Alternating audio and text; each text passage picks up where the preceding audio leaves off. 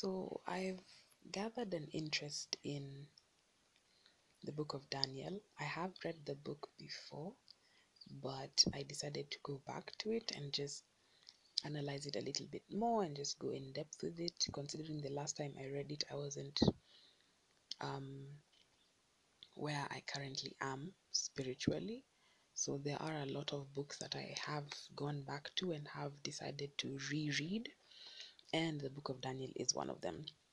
So today I was on the second chapter, and the first verse just stood out to me. I read that sentence and I paused and I had to think about it for about 20 minutes or so because that that verse in itself is an entire sermon. So what the verse says is Daniel chapter 2 verse 1. In the second year of his reign, Nebuchadnezzar had dreams. His mind was troubled and he could not sleep. The reason why this has stood out to me so much, like a like a do they say like a needle in a haystack? I feel like that's I feel like that's the wrong saying for this. But anyway, because like I'm thinking a needle doesn't stick out in a haystack, it gets lost. Yeah, so that that is not the appropriate saying for this. But anyway, I'm going off track. This happens so much. Don't mind it, ignore it. But I'm back.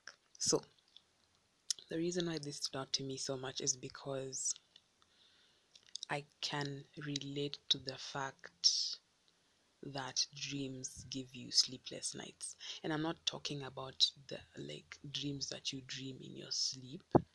I'm talking about the visions for your life. I'm talking about the dreams that God places in you and you know that you know that it's something that you need to achieve. I'm talking about dreams that lead to your purpose, right? That's what I'm talking about. Those are things that give you sleepless nights. Um, right? Yeah. so, reading this verse, I thought of a certain lady who uh, started a podcast called Fiercely Influencing. I hope I've gotten that name right. Her name is Karen. And the first three episodes, she gives the story of how she actually started her podcast and how convicted she was. It's something that had been placed in her heart for, I think, a number of years, if I'm not wrong. And it was just a burden until it was finally released and she actually began the podcast. She was restless basically because of that dream that had been placed inside of her. And isn't that actually what most of us experience once we identify dreams for our lives? Right? Once our dreams are activated. And I say activated because I strongly believe in the fact that because God says He knew us before we were formed in our mother's wombs, then I believe that every single thing that we can ever need in our lives, everything that is in line with our destinies, He has He placed in us long before we were even on this earth. So we already have every single thing that we will ever need to run our individual races in this life. This thought is also heavily influenced by something that I noticed about David, which he declared on King Solomon's life, his son, basically. Now we know Solomon as the wisest man ever, right? But something that David declared upon Solomon's life, and this was a very prophetic action, was he called him wise even before Solomon asked God for wisdom.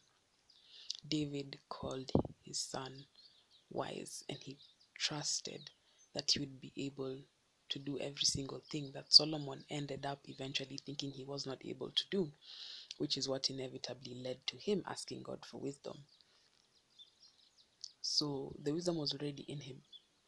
It just took a certain situation or a number of situations for him to ask God for it and for it to be activated within him. So there's that. That's why I believe that everything that we'll ever need for this life we already have. Um, yeah.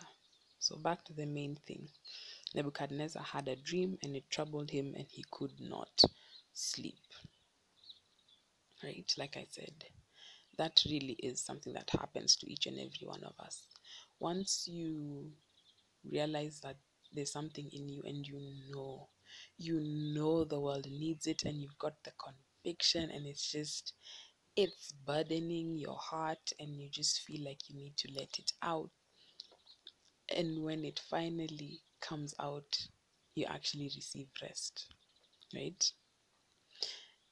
I'm also connecting this to the story of Joseph. If we can go back to Genesis chapter 37, where Joseph actually has his dream, the dream where, which basically indicates that his brothers were to eventually bow down before him. And isn't that the dream that leads Joseph to be sold as a slave? That's the dream that leads Joseph into Potiphar's house. That's the lead that, I mean, that's the dream that leads Joseph to prison. And that's the dream which inevitably, inevitably leads him into government and a position of influence where he many years later, after many years of trouble, after many years of restlessness, he finally reunites with his family and his brothers bow down to him. The dream is fulfilled. The dream is fulfilled.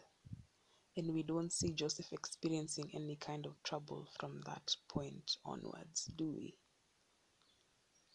So that's the thing. It's fascinating to me because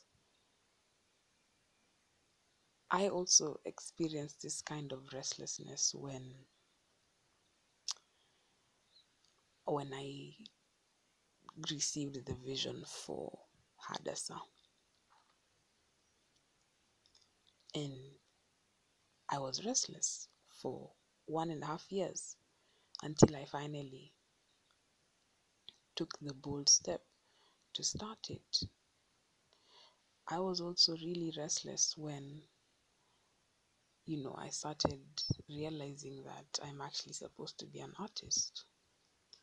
And until I decided to just do it, I literally could not sleep.